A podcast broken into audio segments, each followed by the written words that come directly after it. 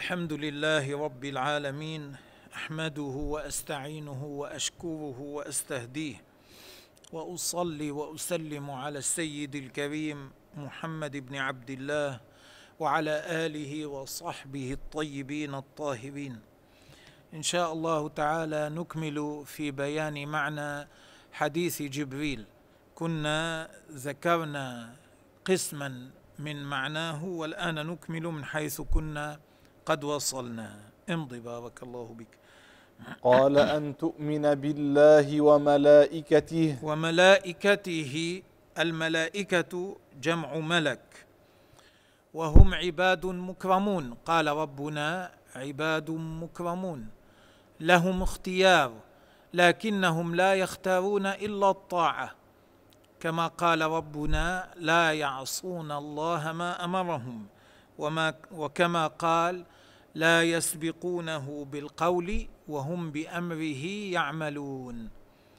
والملائكة خلقوا من نور أجسامهم نورانية لطيفة لا يأكلون لا يشربون لا ينامون لا يتغوطون ليسوا ذكورا وليسوا إناثا. لا هم ذكور ولا إناث ليس لهم أعضاء الذكورية ولا لهم أعضاء الأنوثة. يقدرون على التشكل بأشكال مختلفة لكن إذا تشكلوا بأشكال ذكور يكونون من غير آلة الذكورية ولا يتشكلون بأشكال إناث البتة كما بين ذلك كتاب ربنا عز وجل. لهم وظائف مختلفة منهم من يأتي بالوحي إلى أنبياء الله تعالى منهم من وكل بالريح منهم من وكل بالمطر منهم من وكل بالزرع منهم من وكل بالجبال منهم من وكل بقبض الأرواح منهم من وكل بالعذاب منهم من وكل بحفظنا بحفظ الناس من أذى الجن لهم وظائف كل واحد منهم له مقام معلوم وقدر مقسوم وهم قد ملأوا السماوات السبع الملائكة السماوات السبع مشحونة بالملائكة وهم أكثر عددا من الإنس والجن وال أكثر عددا من الأشجار ومن ورق الأشجار ومن الرمال كثيرون جدا جدا. خلقهم الله تبارك وتعالى لهم أجنحة. منهم من له جناحان منهم من له ثلاثة منهم من له أربعة منهم من له أكثر ذلك إلى ستمائة جناح. نعم امضي. وكتبه وكتبه أي يجب علينا الإيمان بالكتب التي أنزلها الله تبارك وتعالى على أنبيائه. هذه الكتب بعضها نزل في لوح. بعضها نزل على الرسول على النبي بطريقة أخرى. يجب علينا أن نعتقد بأنها وحي من الله تبارك وتعالى. وهذه الكتب فيها مما فيها وعد وعيد فيها أخبار أمور مختلفة ذكرها الله تبارك وتعالى في هذه الكتب. وهي كلها عبارات عن كلام الله الذاتي الذي لا يشبه كلامنا. كنا ذكرنا أن كلام الله لا يشبه كلامنا. أنزل الله هذه الكتب على أنبيائه بلغات مختلفة حتى تدل على معنى كلام الله الذاتي. هي دلالة تدل على معنى كلام الله تبارك وتعالى. عبارة عن كلام الله تبارك وتعالى. بعضها نزل بالسريانية بعضها نزل بالعبرانية بعضها نزل بالعربية وهو القرآن العظيم. وقد جاء في حديث ابن حبان أن عددها مئة وأربع كتب خمسون كتابا أو مئة وأربع كتب. خمسون صحيفة أنزلت على شيث ثلاثون أنزلت على إدريس عشرة على إبراهيم وعشرة على موسى قبل أن تنزل عليه التوراة. ثم أنزلت التوراة على موسى والزبور على داود والإنجيل على عيسى والقرآن على سيدنا محمد عليه الصلاة والسلام. يجب علينا الإيمان بهذه الكتب كلها. نعم امضي. ورسله. ورسله يعني يجب علينا أن نؤمن بكل الأنبياء الذين أرسلهم الله تبارك وتعالى. من عرفنا منهم ومن لم نعرف. النبي إنسان ذكر أوحى الله تبارك وتعالى إليه أرسله الله تبارك وتعالى وأنزل عليه الوحي. وأيده بالمعجزة حتى يدعو إلى شريعة من الشرائع. هذا معنى النبي.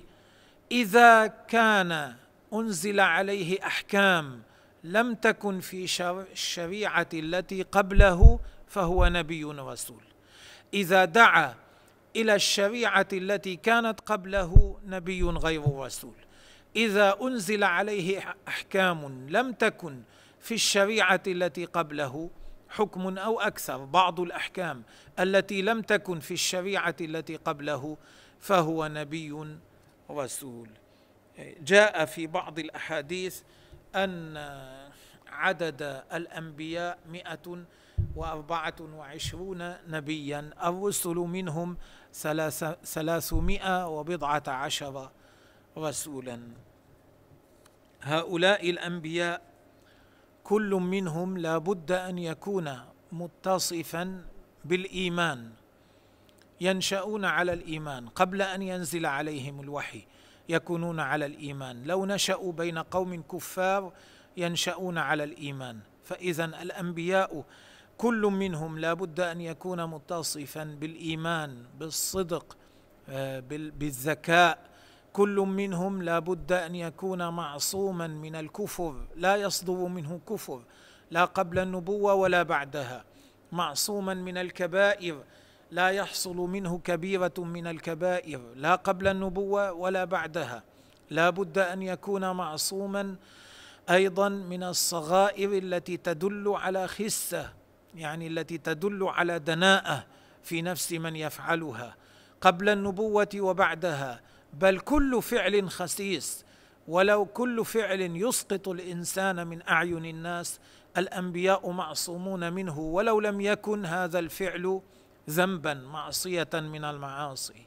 الأنبياء يصونهم ربهم عز وجل من ذلك ويحفظهم منه.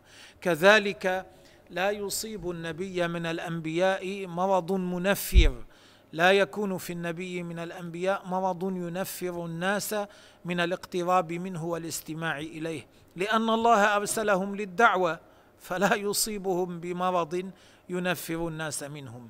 لذلك ما يذكر في حق سيدنا أيوب عليه السلام أنه مرض حتى خرج الدود من جسده. هذا غير صحيح.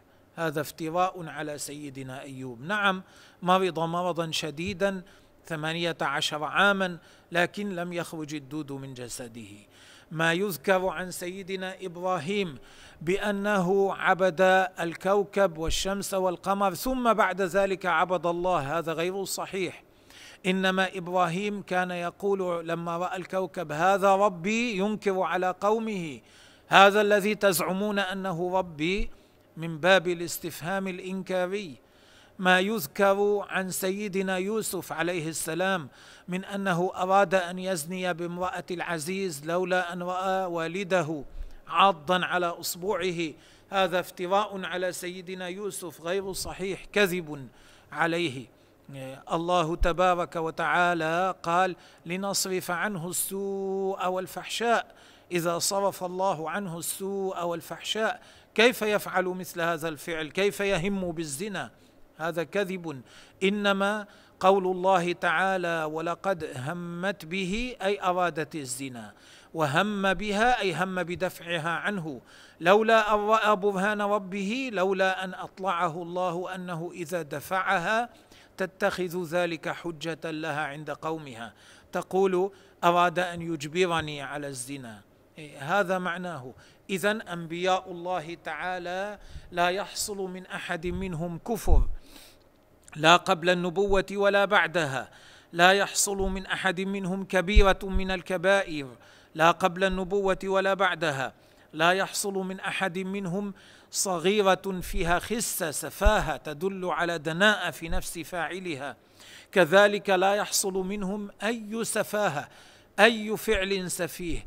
ولا يك ولا يصابون بالأمراض المنفرة. أما الأمراض التي هي ليست منفرة فيصابون بها. تجوز عليهم. النبي عليه الصلاة والسلام كان مرض فكان يوعك كما يوعك رجلان من الناس. امضي. واليوم الآخر. وقدم عليه الصلاة والسلام ذكر الملائكة على الأنبياء ليس لأنهم أفضل لكن لأنهم وجدوا قبل الأنبياء لتقدمهم في الوجود. لذلك قدم ذكر الملائكة على الأنبياء الإيمان أن تؤمن بالله وملائكته ورسله. لماذا ذكرت الملائكة قبل الرسل قبل الأنبياء؟ لأن الملائكة وجدوا قبل الأنبياء. لأجل ذلك لا لأنهم أفضل. امضي. واليوم الآخر. اليوم الآخر سمي كذلك لأنه آخر أيام الدنيا. لا يوجد بعده لا ليل ولا نهار. المقصود من ذلك التصديق بأن بيوم القيامة وما اشتمل عليه يوم القيامة من إعادة الأجساد التي كان أكلها التراب وإعادة الأرواح إليها ثم الخروج ثم الخروج من القبور والحشر حشر الناس ومحاسبتهم ووزن الأعمال والصراط والشفاعة ودخول قسم إلى الجنة من الناس وقسم إلى النار وان والإيمان بأن الزمان يستمر بعد ذلك إلى ما لا نهاية له. فيخلد أهل الجنة في الجنة ويخلد أهل النار في النار.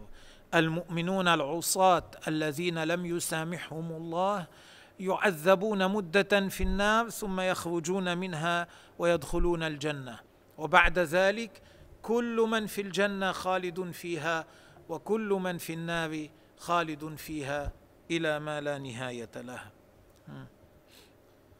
وتؤمن بالقدر خيره وشره لاحظ ماذا قال عليه الصلاة والسلام. الإيمان أن تؤمن بالله وملائكته وكتبه ورسله وتؤمن بالقدر خيره وش واليوم الآخر وتؤمن بالقدر خيره وشره. أعاد ذكر تؤمن.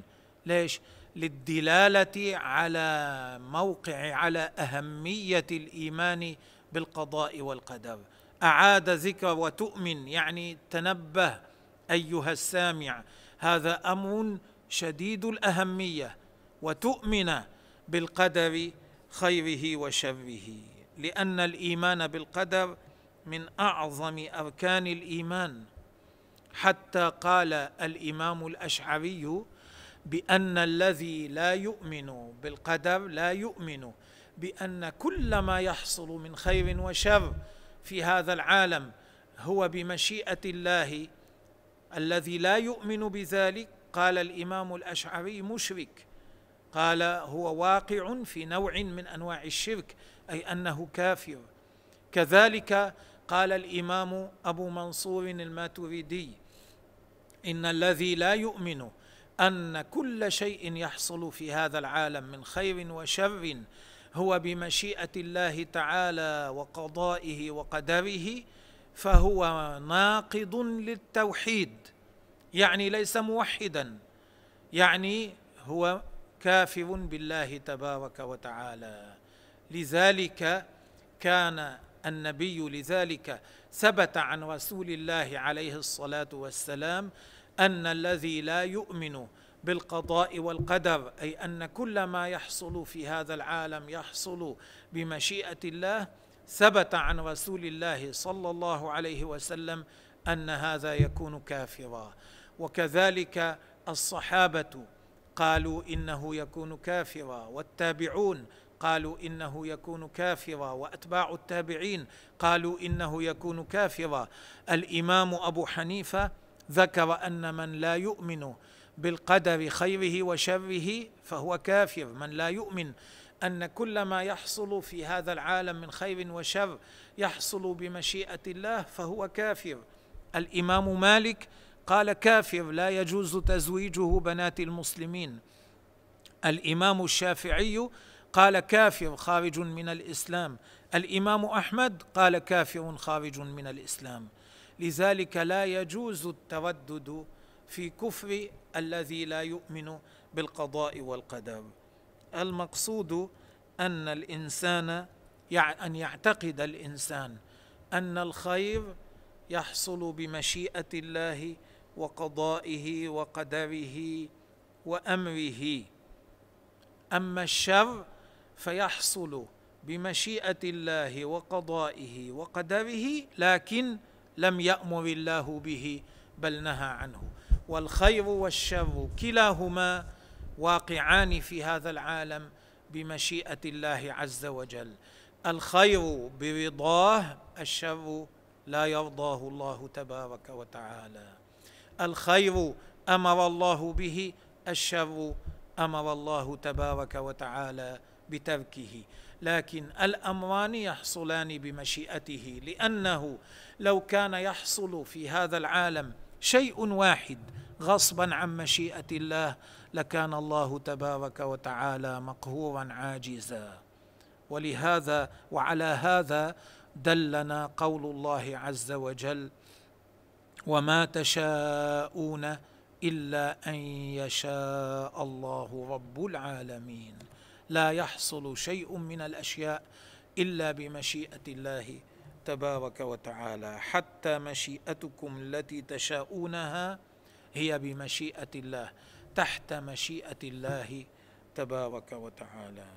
وكما قال عز وجل إنا كل شيء خلقناه بقدر كل شيء الشيء يدخل تحته الخير والشر الطاعة والمعصية الأجسام والأعمال الأجسام وصفاتها كل هذا خلقه الله تبارك وتعالى بقضائه وقدره. ويدل على ذلك أيضا قول الله عز وجل والله خلقكم وما تعملون.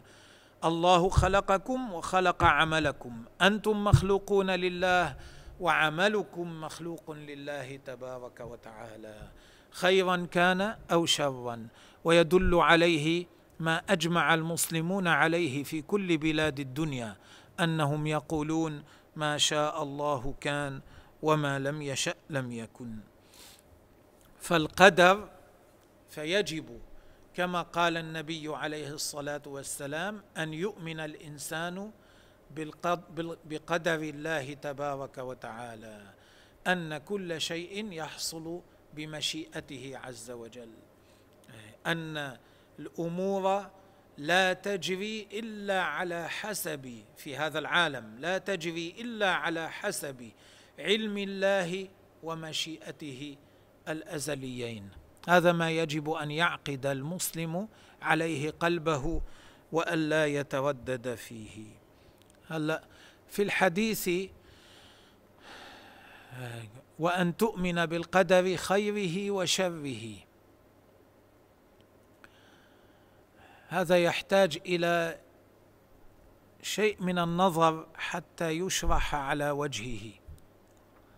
الإيمان نقول نحن نؤمن بالقدر خيره وشره. أي نؤمن بتقدير الله للأمور. أي بأن الله يجعل الأمور في هذا العالم على ما هي عليه. فالتقدير صفة لله تعالى. وما كان صفه لله تعالى لا يجوز أن يقال منه خير ومنه شر. لا يجوز أن يقال علم الله منه خير ومنه شر حياة الله منها خير ومنها شر. لا يجوز أن يقال مثل ذلك. إذا ما معنى أن الإيمان بالقدر خيره وشره؟ أي الإيمان بتقدير الله للأمور وأن كل ما يحصل يحصل من خير وشر يحصل بتقدير الله هذا. فاذا أن تؤمن بالقدر أي بالتقدير. خيره هذه الهاء التي في خيره ترجع إلى القدر. لكن ترجع إلى القدر ليس بمعنى التقدير إنما بمعنى المقدور. بمعنى ما يحصل بتقدير الله تعالى. ما يحدث ما يوجد ما يخلق بتقدير الله تبارك وتعالى. فإذا نؤمن بالقدر أي بصفة الله التقدير خيره أي خير المقدور سواء في ذلك الخير من المقدورين من المقدورات والشر من المقدورات. فالهاء في خيره والهاء في شره يرجعان على القدر لكن لا بمعنى التقدير بل بمعنى المقدور. هذا معنى حديث الرسول صلى الله عليه وسلم. هذه الأمور. من آمن بالله وبرسوله عليه الصلاة والسلام وكتبه ورسله وملائكته واليوم الآخر وبالقدر خيره وشره. من آمن بهذه الأمور التي ذكرت من آمن بهذه الأمور التي ذكرت فهو مؤمن. إذا جزم بقلبه بذلك سواء كان جزمه ناتجا عن استدلال عقلي أو لم يكن كذلك. حتى لو أن انسانا نشأ في مكان بعيد عن الناس وكان هذا الإنسان ما اختلط بالناس. ما فكر يوما أن يستدل على وجود الخالق عز وجل ثم مر به قوم. هؤلاء القوم كانوا مسلمين مؤمنين طائعين. رأى طريقتهم رأى سمتهم. قال مثل هؤلاء لابد أن يكونوا على حق فآمن بالله ورسوله تقليدا لهم لأن هؤلاء على هذا على هذه الحال لابد أن يكونوا على حق. ما نظر نظرا عقليا ما فكر بالدليل العقلي لكن جزم بقلبه بالإيمان بالله وبرسوله عليه الصلاة والسلام. فإن هذا الشخص يكون مؤمنا. نعم يجب عليه فرض عليه أن يستدل فرض عليه أن يعرف دليلا اجماليا على توحيد الله تبارك وتعالى لكن إذا لم يعرف ذلك فجزم وآمن تقليدا صح إيمانه. هذا ما عليه السلف ومحقق الخلف. لا يختلفون في ذلك. قال صدقت.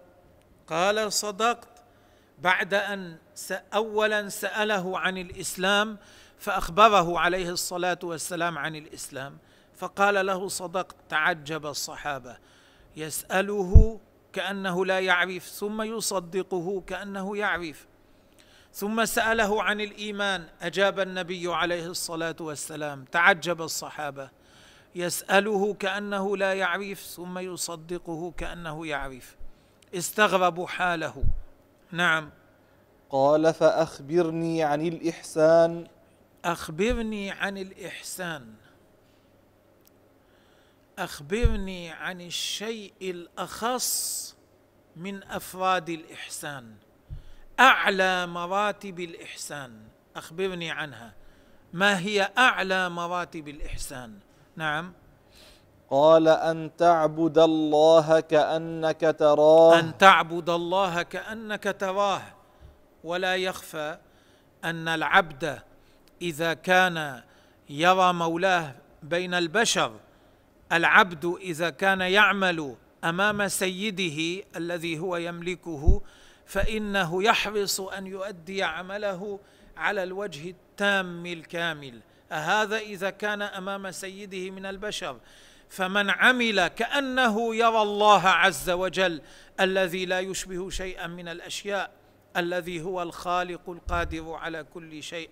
من عمل كأنه يرى الله فحري به أو قمين هذا العبد أن يأتي بالأمور بالطاعات على وجهها الأكمل.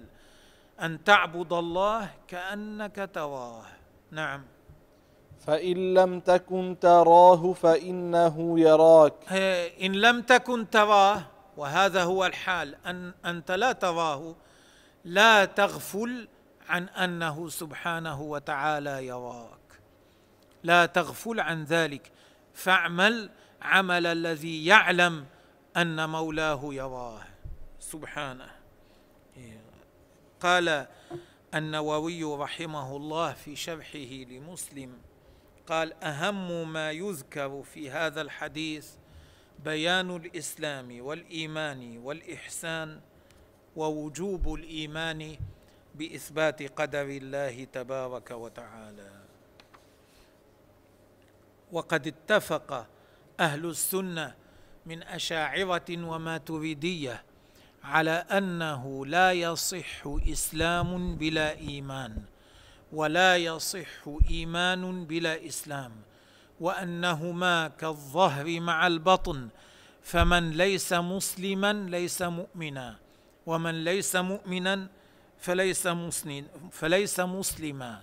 إذا اختل أحدهما اختل الآخر. لا يكون الإنسان مسلما إلا بأن يكون مؤمنا ولا يكون مؤمنا إلا بأن يكون مسلما. الله. ومن صدق بالله ونبيه وكتبه ورسله فإنه يصدق بما أخبروا به ويجتنب أن يكذب ما أتوا به يجتنب أن يخرج في العقائد في الأصول عما جاء به أنبياء الله ويجتنب أن يكذبهم في فروع الشريعة. لا يكذب ولا يرد ما جاء في القرآن ولا يرد ما جاء به النبي عليه الصلاة والسلام لا في الأصول ولا في الفروع. وقد ذكر العلماء أمورا أجمعوا واتفقوا على أن من يقع فيها فهو كافر. ممن ذكر هذه الأمور ابن جزي أحد فقهاء المالكية المشهورين رحمه الله تعالى. له كتاب معروف يسمى القوانين الفقهية. قال فيه لا خلاف في تكفير من نفى الربوبية. من نفى آه، وجود الله تبارك وتعالى لا خلاف في تكفيره. أو الوحدانية من ادعى أنه يوجد مع الله إله آخر أو عبد مع الله غيره إذا عبد غير الله مع الله. تذلل غاية التذلل لغير الله مع الله تعالى. أو كان على دين اليهود أو النصارى أو المجوس أو الصابئين أو قال بالحلول أو قال بأن الله يحل يحل في الأجسام يدخل فيها. أو قال بالتناسخ يعني كما يقول بعض الناس بعدما يموت الإنسان روحه تنتقل إلى إنسان آخر أو تنتقل إلى حيوان آخر يعيش بهذه الروح. أو اعتقد أن الله غير حي نفى عن الله صفة الحياة أو غير عليم. أو نفى عنه صفة من صفاته أي من الصفات الثلاث عشرة التي ذكرناها والتي أجمع العلماء على أنه يجب على كل مكلف أن يعرفها. أو قال صنع العالم غيره. إذا قال هذا العالم خلق غير الله. كافر أو قال هو متولد من شيء. هو خارج من شيء. له أب أو أم أو ادعى أنه يقعد مع الله يجالس الله يقعد مع الله والعياذ بالله تعالى أو ادعى أن العالم لا بداية له قديم أو شك في شيء من ذلك كله أو قال بنبوة أحد بعد نبينا محمد صلى الله عليه وسلم.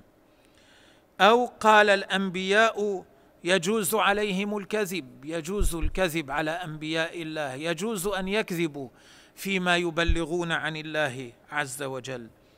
أو قال الرسالة خاصة بالعرب لا بغيرهم. أو ادعى في شخص أنه نبئ بعد سيدنا محمد عليه الصلاة والسلام. أو قال شخص أنا يوحى إلي بعد محمد عليه الصلاة والسلام أو قال أنا أدخل الجنة في الدنيا قبل الآخرة أدخل جنة عدن في الدنيا قبل الآخرة. أو كفر جميع الصحابة إذا إنسان قال كل الصحابة كفار فهو كافر. أو جحد شيئا مما يعلم من الدين ضرورة يعني قال عن شيء يعرف كل المسلمين أنه حلال قال عنه حرام مثل البيع والشراء. أو شيء يعرف كل المسلمين أنه حرام قال عنه حلال مثل شرب الخمر. أو شيء يعرف كل المسلمين أنه فرض قال ليس فرضا مثل الصلوات الخمس. أو شيء يعرف كل المسلمين أن في فعله ثوابا قال ليس في فعله ثوابا ثواب.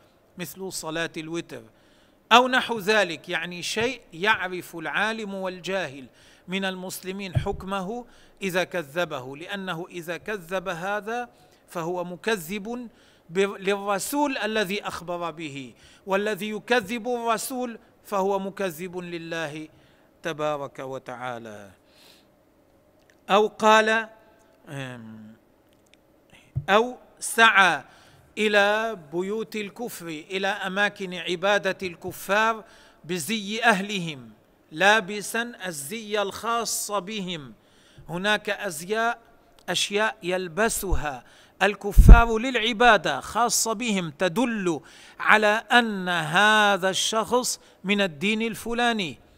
مثل القبعه التي يلبسها المجوس التي هي خاصة بهم وما شابه ذلك. إذا لبسها ودخل بيوت عبادتهم مختلطا بهم فهو كافر والعي... معهم أي مختلطا بهم فهو كافر والعياذ بالله. أو قال الولي إذا صار من الأولياء الكبار ما عاد فرضا عليه أن يصلي أو يصوم. أو أنكر حرفا من القرآن وهو يعلم أنه من القرآن. جحده. أو زاد حرفا عنادا يعرف أن هذا الحرف ليس من القرآن. زاد عليه هذا الحرف. مثلا قل هو الله أحد. إذا قال لا ما في قل. هو الله أحد. أو مثلا الحمد لله رب العالمين في الفاتحة. إذا قال لا في واو قبل. والحمد لله. هذا تكذيب للدين والعياذ بالله تبارك وتعالى. أو إذا ادعى أن القرآن ليس بمعجز يستطيع أي كان أن يأتي بمثله. أو قال إن الثواب والعقاب معنويان يعني إذا قال ما في عذاب بالجسد في النار ما في نعيم بالجسد في الجنة. النعيم روحاني فقط كما يقول النصارى. النصارى ينكرون أن يكون النعيم بالجسد والعذاب بالجسد. من قال بمثل ذلك فهو مكذب لمحمد عليه الصلاة والسلام ولا يكون مؤمنا بالله عز وجل. أو قال الأئمة أفضل من الأنبياء إذا زعم أن أحدا من أولياء الله تعالى غير الأنبياء أفضل من نبي من الأنبياء. أي نبي من الأنبياء؟ فهو خارج من الإسلام والعياذ بالله تعالى. يقول ابن جوزي هذه الأمور التي ذكرناها يقول ابن جوزي أجمع المسلمون عليها لا خلاف بينهم فيها فينبغي على الإنسان أن يتجنبها. بقي شيء يجب على الإنسان أن يتجنبها. بقي شيء ما أوضحته على ما أحب وهو أن الذي يدعي أنه يجلس مع الله يجالس الله حقيقة يعني أنه يقعد في يكفر لأنه يدعي أن الله له مكان وهو له مكان وأن مكانه قريب من مكان الله والذي يعتقد أن الله له مكان يكون معتقدا أن الله تعالى جسم له حجم له شكل له هيئة سواء قال مكانه الأرض أو قال مكانه السماء أو قال مكانه العرش أو قال هو متحيز فوق العرش. كيفما قال هذا السقف متحيز فوق رأسي. مخلوق لأن له مكانا حيزا يشغله لأنه جسم.